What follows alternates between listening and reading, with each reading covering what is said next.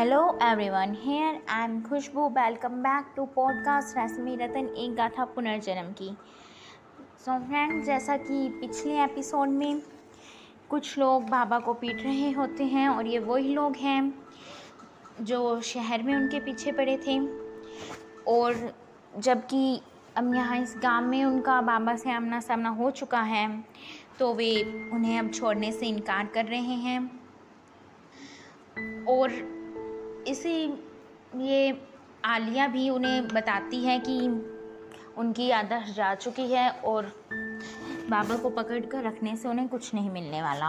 तो अब देखना ये है कि आलिया की बात सुनकर वे लोग क्या कहते हैं।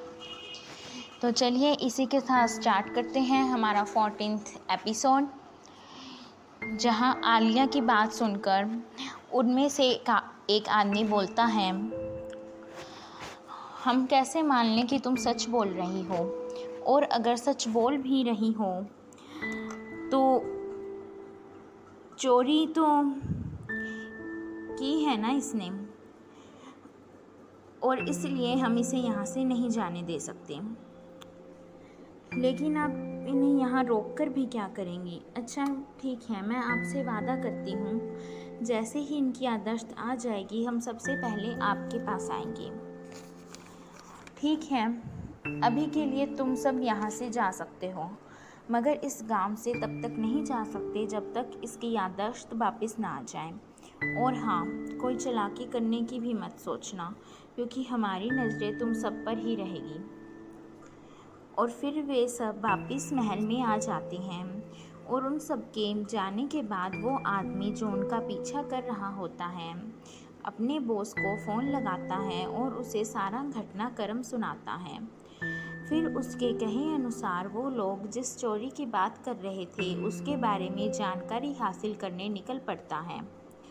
और वहीं दूसरी तरफ़ बाबा राजा को बताते हैं कि उन्हें सब कुछ याद आ गया है और फिर उसके पूछने पर वे उसे अपने बारे में बताते हुए कहते हैं कि, मेरा नाम दीनानाथ है। और ये सच है कि मैंने उन पुश्तैनी जेवरातों की चोरी की है। लेकिन आपने ये चोरी की क्यों? क्योंकि मैं उस रतन को हासिल करना चाहता था। ये वही रतन है जिसके बारे में शहर में वो गुंडे हमसे पूछ रहे थे। तो क्या आप उस रतन के बारे में जानते हैं? एक चमत्कारी रतन है। उसी को पाने के लिए ठाकुर देवेंद्र प्रताप सिंह ने सालों तक मुझे अपनी कैद में रखा, क्योंकि वो मुझसे उस रतन के बारे में जानना चाहता था। मगर मैं तो खुद उससे पाने की लालसा में था, और इसी लालसा में मैं वहाँ से भागकर शहर से मिलो दूर जंगल में गुफा में जाकर छुप गया। कई सालों तक मैं वहीं रहा। और उस रतन के बारे में जानकारी इकट्ठा करता रहा। तभी एक दिन मुझे पता चला कि ठाकुर का बेटा मेरी तलाश में है और उसे पता चल गया है कि मैं कहाँ हूँ। ये खबर सुनकर मैं घबरा गया और वहाँ से भागकर इस गाँव में आ पहुँचा और यही मेरी खोज पूरी हुई। मुझे यहाँ के पुराने मंदिर के पुश्तैनी जेवरातों के बारे में पता चला। मैंने उनकी चोरी की, मगर मेरी बदकिस्मती थी कि एक गाँव वाले ने मुझे देख लिया और गाँव वाले मेरे पीछे पड़ गए। किसी तरह उनकी नज़रों से बचाकर मैंने उन जेवरातों को कहीं छुपा दिया, मगर वे लोग अभी भी मेरे पीछे पड़े थे और मैं उनसे बचकर भाग रहा था कि मैं, कि अचानक एक ट्रक मेरे सामने आ गया और मेरा एक्सीडेंट हो गया। और जब होश आया तो मैं अपनी याददाश्त खो चुका था। और फिर मैं गाँव से शहर आ गया जहाँ मुझे तुम और आलिया मिले, जिन्होंने मेरी जान बचाई। बेटा, मैं तुम्हारा यह एहसान कभी नहीं भूल पाऊँगा। अगर तुम वहाँ सही वक्त पर नहीं पहुँचते तो मैं शायद कुछ नहीं होता आपको। इनमें, इसमें एहसान की क्या बात है? बात है बेटा, और ये एहसान मैं उतारूँगा। तुम्हें वो बात बताकर जिससे तुम अनजान हो। कैसी बात? यही कि तुम्हारा पुनर्जन्म हुआ है। तुम शायद मेरी इस बात पर यकीन ना करो, मगर यही सच है। ये आप क्या कह रहे हैं, पुनर्जन्म? और वो भी मेरा? हाँ सिर्फ़ तुम्हारा ही नहीं, आलिया का भी। मेरे दादा ने जब मुझे उस रतन के बारे में बताया तो इस बारे में भी बताया था।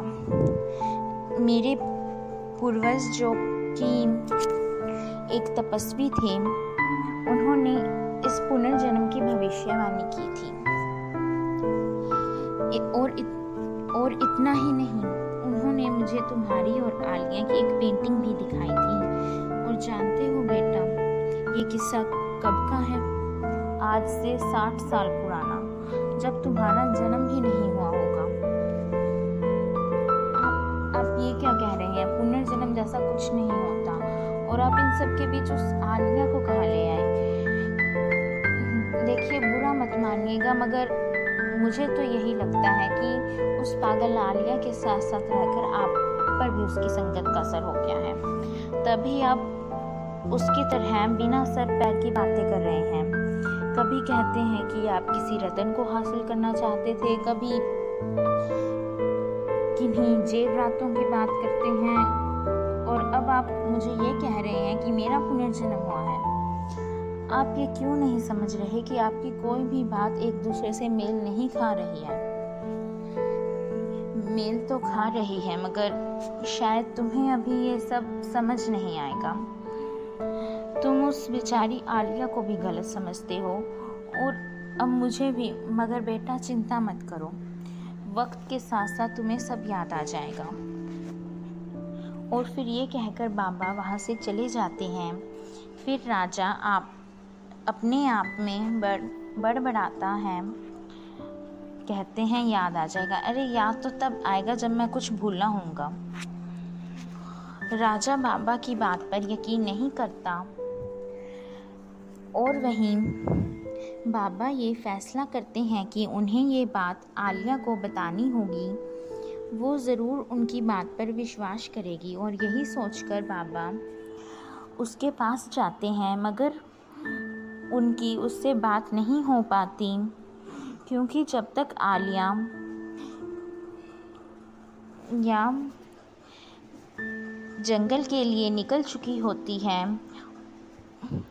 वो जंगल पहुँच कर देखती हैं कि वहाँ का नज़ारा बिल्कुल वैसा ही है, जैसा उसने अपने सपने में देखा था। ये देखकर वो बोलती हैं मतलब मेरा अनुमान सही था। ये वो, वही जगह है जैसी मैंने उस सपने में देखी थी। और पहले वो कमरा, फिर मंदिर और अब ये जंगल। ये तीनों जगह मेरे सपने से हूबहू मेल खाती हैं। जब मैंने उस मंदिर को देखा, तभी शक हो गया था कि अगर ये दोनों जगह मेरे सपनों से जुड़ी हैं तो ये जंगल भी जुड़ा होगा। मगर क्यों? ये सवाल अभी भी वहीं का है कि क्यों मुझे उस जगह के सपने आ रहे हैं, जहाँ मैं आज से पहले कभी आई ही नहीं?